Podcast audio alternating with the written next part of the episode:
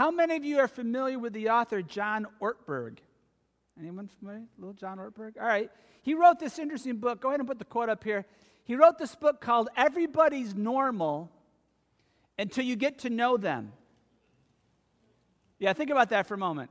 Everybody's normal until you get to know them. You ever had a feeling that maybe he was spying on your family, right? Now, what did he say in his book? Well, this is an interesting quote. He said, researchers found that the most isolated people were three times more likely to die than those with strong relational connections. People who had bad health habits but strong social ties lived significantly longer than people who had great health habits but were isolated. In other words, it is better to eat Twinkies with good friends than to eat broccoli alone. So now I've just given many of you an excuse to go to Walmart and buy out all the Twinkies, look the cash register person in the face, say, hey, I got a lot of friends, back off, right? Preach it, brother. I'm getting callbacks on Twinkies. You gotta love that. But think about that for, for just a moment, right? Just a moment. Think about that. We've been doing a series all summer long on how we can do more together. And we're coming to a close. We've got one more week next week. But today what we want to do is talk about how we can do more together when we share life with each other. We can do more together when we share life with each other. And let, now let me talk to you a little bit about what that really means and what it doesn't mean. This is not a criticism or a shot against any social media. Facebook, Snapchat, Instagram, Twitter, Twinkies, whatever. Um, but that's not really sharing life. Maybe you think it is. Maybe you think taking a picture of your dinner and letting the whole world see it. No, no, that's that's just information. That's not sharing life. Sharing life is when you sit down with a person and you look them in the eyes, right? Face to face, and you talk about life. And you don't lie and make things up and say stuff like, oh yeah, it's all good. No, sometimes it is all good, but sometimes it's not great. And you say that and you say, you know, I'm struggling with this, or I'm struggling with that. And you talk about God's word. And you talk about how God's word applies to your life. That's, that's sharing life. You celebrate the birth of new children, but you also mourn when someone loses a relative, right? You share life with each other. And you know by now, if you've been coming to Oak Ridge long enough, that we value this highly. Worship, community, and service. Community is where we share life. And I'm going to share three things with you this morning that I believe come out of sharing life with each other that are really important. And then our next steps will come, and I have a special guest uh, for our next steps. She's going to share a little bit more with you and kind of give you the on-ramp to our Grow Group ministry this fall, because I know summer's been crazy, right? You've all been spread out doing your thing, and you've kind of been separated, and we need to come back and begin sharing life with each other. So there are really three things that I think come out of sharing life with each other, and here's the first one. When we share life with each other, we can be more encouraging. Now, I've talked about this, so I'm not going to talk about this a lot, because I, I did a message on this uh, about a month ago, but I do want to go to the scripture here. Let's go to Hebrews. Hebrews chapter ten, verses twenty-four to twenty-five. It says, and let us consider how we may spur one another on toward love and good deeds, not giving up meeting together, as some are in the habit of doing, but encouraging one another, and all the more as you see the day approaching. Now, we've talked about this a lot in the last couple of months, but I was looking at this scripture this week, and I was looking at verse twenty-five, and I was thinking, huh.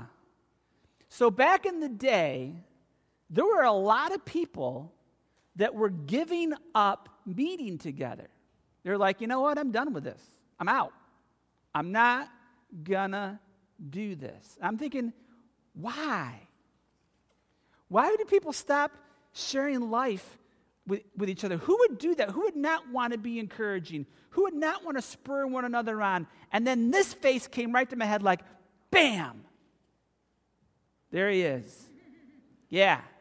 For those of you who don't know, that is the Grinch, who, by the way, stole Christmas.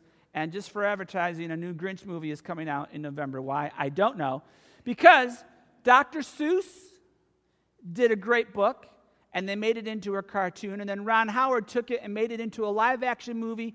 And we got pretty much the whole Grinch story. For those of you who have no clue about the Grinch, I'll do it really fast. He grew up, and as a little kid, he was a little odd, a little weird, had a lot of facial hair, got picked on, got made fun of, got his heart broken. So he took off into the mountains to live by himself. He became bitter. He became angry, didn't like people, didn't want to share life with anybody.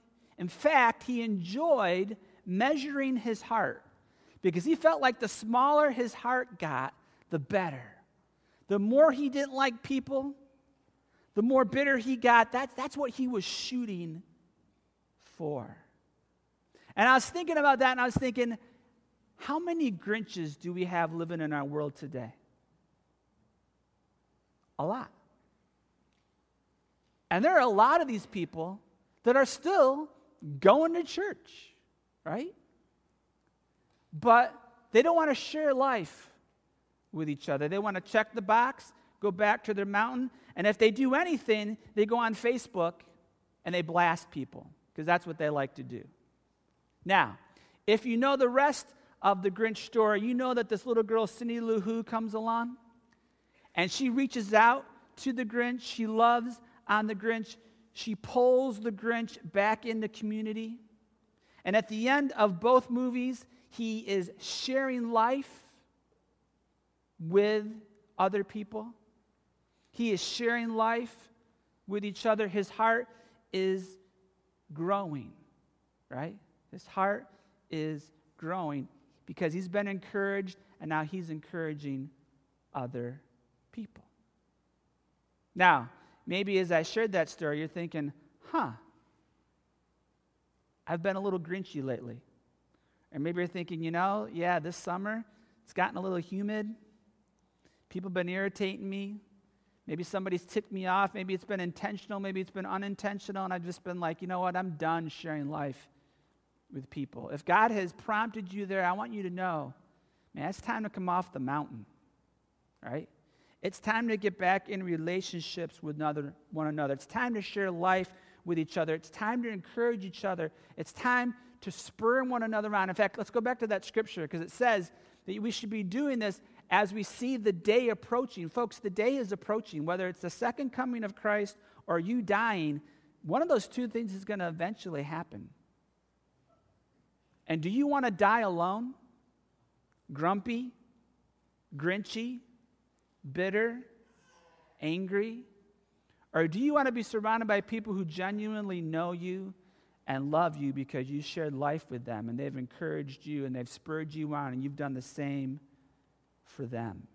We can do more together, folks, when we share life with each other. Now, here's the second thing that happens when we do that. We can be more loving. We can be more loving. Let's go to our scripture verse. Actually, there's two verses. This is the first one, Colossians chapter three, verses thirteen to fourteen. Bear with each other and forgive one another. If any of you has a grievance against someone, forgive as the Lord forgave you. And over all these virtues, put on love, which binds them all together in perfect unity. Now, we could talk about how beneficial loving one another is to us, but I want to go to the next verse. Go to the next verse, because there's a bigger thing going on here. John thirteen, verse thirty-five. By this, everyone will know that you are my disciples if you love one another. Now, hold that scripture there for a moment. This idea of being able to love more, do you know why this is important? Because those world of Grinches who, who don't know Jesus, who need Jesus, you know what the proof is that Jesus is real? By the way we love each other. If they see you loving one another, if they see you loving grinchy people, they stop and go, huh, maybe this whole Jesus thing is, is real. In fact, look at this quote. It's by uh, Francis Schaeffer. He says that our relationship with each other is the criterion the world uses to judge whether our message is truthful. Christian community is the final apologetic. In other words, you know people in your life that you've been talking to about Jesus, and you've been trying to convince them that Jesus is real, and you've been using the, you know, scripture and science, and you've been debating, you've been going back and forth. You can't debate this. You can't debate genuine Christian love and community. If you want people to believe that Jesus really is the Savior of the world and you are a new creation in Christ, then let them see you in a community sharing life with each other. When they see that, they can't debate that, right? They can't deny that. They've got to step back and go, huh, this is real. And I've got to choose whether or not I am going to follow it. Now, there is one more thing I want to talk about because it doesn't get talked about a lot. I, I think it should be. And here's the final one. When you share life with someone, you get to have more fun. You get to have more fun. I grew up thinking that church was boring. And you know why? Well, there was First Communion, right, where I wasn't sure how to breathe. I just knew I had to hold my hands like that, and I was nervous the whole time. Then there was First Confession. I don't even want to talk about that. And then I got confirmed, and that was a nerve-wracking experience. And then whenever I went to church, I was told to be quiet and sing those dirges. And folks, let me tell you, when I was a kid, they were dirges. Church was boring. Being a Christian was boring. If you wanted to have fun, you either had to break the law or get drunk. Sincerely, that's how you had fun. But then you read the Bible. And when you read the Bible, do you read stories about Jesus and his disciples constantly walking around sad-faced, robes on, humming, depressed? No. They're happy. They're having fun. In fact, Jesus has so much fun, people think he's drinking. Go to the scripture verse. Matthew eleven, verses eighteen and nineteen. Actually, let's jump down to nineteen. The Son of Man came eating and drinking, and they say, here is a glutton and a drunkard, a friend of tax collectors and sinners. But wisdom is proved right by her deeds. He wasn't a drunkard. He went to parties. He laughed a lot. He had fun. He enjoyed life. And so did his disciples.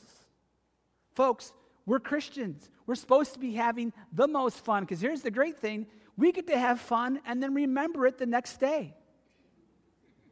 Right? In fact, we want to remember it the next day. I'll never forget, my wife and I, Joanne and I, were um, leading a grow group for the first time in our first church. And it was the young adult grow group because, well, we were young adults at the time. And um, we were at a friend's house with our group, and we were having a cookout, and we were playing games, and we were having fun. And this new couple was there, and, and they were new to the church, and they were checking Christianity out. And I'll never forget what the husband said. It, it, it, it has always stuck with me because it just blew my mind. He, he said out loud to all of us, he said, you know what? I never realized you could have this much fun sober. And I thought to myself, yeah, I used to think that way too. But it is better. We are supposed to have fun when we share life with each other. It's okay to laugh and to smile. God created it, right?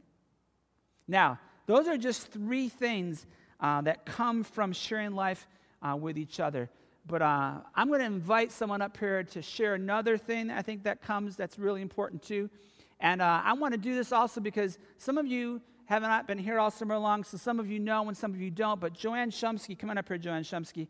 Um, she is our new Adult Discipleship Director and Connections Coordinator, which means she's in charge of our grow groups this year. And it's her job not only to put these groups together, but to get you plugged in to a grow group. So Joanne, share them a little bit and our next steps and go for it. Okay. Well, um, as Pastor Chris said, um, community, sharing life together, sharing life with each other. We're stronger when we're in those types of communities. We can encourage more. We can love more. We can have more fun. And then finally, we can become more like Jesus. Hebrews chapter twelve, verse two says, to fix your eyes on Jesus, the author and perfecter of our faith. And this week, that verse came to me in a new way. God showed me that Jesus lived a life of perfect faith. So whatever Jesus did, if we want to live our lives in faith, we can look to Jesus and see what he did. Well, Jesus shared life with other people. If you go through Matthew, Mark, Luke, and John, the four Gospels, you will see over and over and over again Jesus and his disciples, the disciples and Jesus. So Jesus went and his disciples with him. All throughout the Scriptures, you see that they're sharing life together.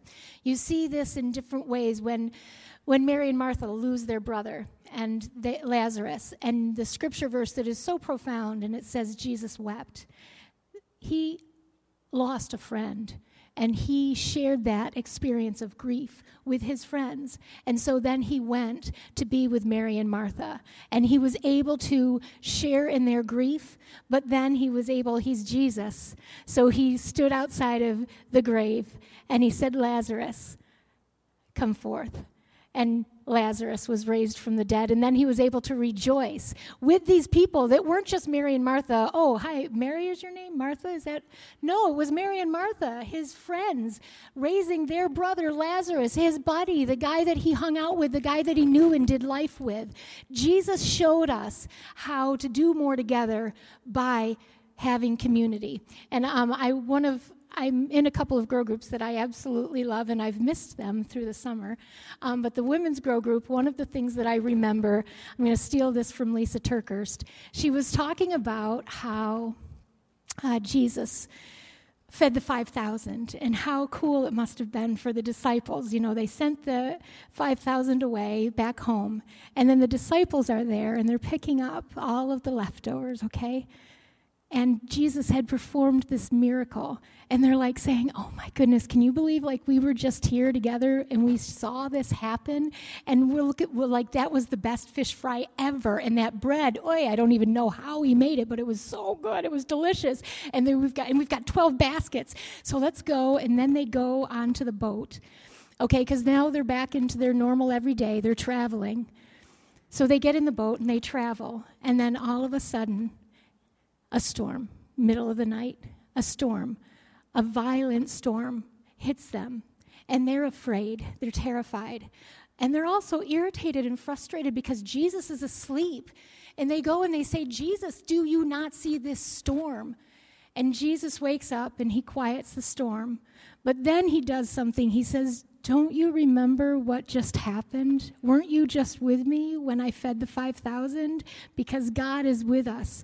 And so I just think with grow groups, I think about the times when I share a victory that God has brought me through, right? Like I'm just sharing with friends, people that I'm hanging with, people that I'm doing life with, and I share about a victory that God's given to me. And then as soon as that victory, I'm going through my life and bam, another storm hits me flat out in the face, and I don't know what to do. And the people that I've shared life with say, Joanne, remember, God brought you through that other thing. God will bring you through this. And they remind me because they know my life. They share with me. They understand what storms I go through. So our next steps, there's three things. One, if you just love Jesus, and if you want to experience this growth and this um, in more encouraging, more loving, more fun, and becoming more like Jesus, lead a grow group. I would love to talk to you about what it means to lead a grow group and what that would involve. I would love for you to lead a grow group. It's so enriching, and it's so, you know, when you teach, you learn as you're teaching. It's a beautiful thing. Or host a grow group. If you love to open up your home and you love to cook, make Twinkies, or we do have broccoli with our grow groups, just saying, but it's okay because we're eating it together and we dip it in ranch, so we're all good. But if you just want to open up your home, we're running out of room. We're getting tight in this church, and there's not enough room for all of the grow groups. So if you just want to open up your home, you have room for eight to twelve people to sit in your living room, let me know, and I'll plug a grow group into your house. And then the last thing, between September, the middle of September and the middle of October, we're going to be having sign-ups for grow groups. I would love for each and every adult to sign up to be a part of a grow group. You will love it. You'll be like changed. It will change your life. You'll grow in your walk with Christ. You'll become more loving, more encouraging. You'll have more fun, and you'll become more like Jesus. So I hope you do it. One of those, th- all three. One. Thank you, Joe. And if you know how to make Twinkies, see me. Yeah. I mean, if you can really make them, that's impressive. There you go, don't you? All right, I want to share one more quote with you. Put it up on the screen there. This is from George Gallup. He does a lot of polls, and this was kind of a shocking result from one of his recent polls. He found out that Americans are among the loneliest people in the world. Think about that for a moment.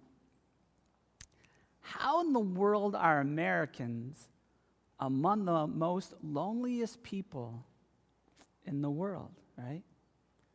I think it's a plan of the deceiver. I think Satan likes to get us alone. If he can separate us from the group, he can speak into our hearts the lies that he wants to speak into them, into our minds. He can get us to become bitter. He can get us to become alone. He can get us to become grinchy and miserable. Folks, we don't want that. Right now, our children are in grow groups. That's where they go. They go and they get into their grow groups. On Sunday nights and on Monday nights, our teens get into grow groups. And now this fall, again, our adults will get into grow groups. So we're looking for grow group leaders. If you want to be a grow group leader for our children, for our teens, see Michelle. For our adults, see Joanne. If you'd like to host a grow group, maybe you're saying, you know what, I'm not really good. I'm not ready to teach, but I've got space in my home. We'd love to have you do that. And again, be praying and saying, Lord, help me to, to, to maybe get past some of my insecurities. Because I know, you know, I struggle with anxiety. And I know that some of you are thinking, man, I don't know if I can do that. That makes me nervous to sit down, and it's going to be okay. Get in that living room. Take a deep breath. You don't have to talk all the time, but share life with each other. Learn about God. Learn about how it all ties together. Don't be lonely. That's not what Jesus created us for. That's not the example that he set. So this is what we're going to do. We're going to stop here. We're going to pray for Joanne, and we're going to pray for her leadership in this. We're going to pray for grow group leaders to rise up. And I want to pray for you. If you're here today and um, you're feeling a little bit grinchy, I want you to be encouraged and know that God loves you. People love you. They'll forgive you because they love you. And you can have some fun. It's okay. It's part of being a follower of Christ. So let's pray. Well, Heavenly Father, we, we are thankful for what you're doing. Father, this is not a dying church. This is a church that is alive with people of all ages. And, and you're ministering uh, into people's lives. And, and we know that Satan's not happy with that. And so we know that difficulties um, have arisen and will arise and will continue to arise. But, Father, you can overcome those difficulties really easy. And, Father, we know that we can do more together when we share life with each other. And you want us to share life with each other. So, Father, we pray that you guide and direct Joanne as she leads this ministry. Give her wisdom. Give her peace. Give her direction. Father, we pray that you will raise up grow group leaders for all ages. Father, we pray that you will raise up hosts for our adult grow groups. And again, Father, I pray that you will just speak into all of our hearts and minds, and that we will find a grow group that we can be a part of this fall, so that we can share life, so that we can encourage one another, spur each other on, love each other, Father.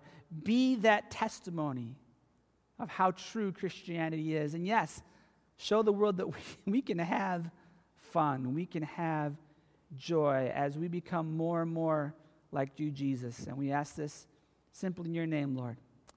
Amen.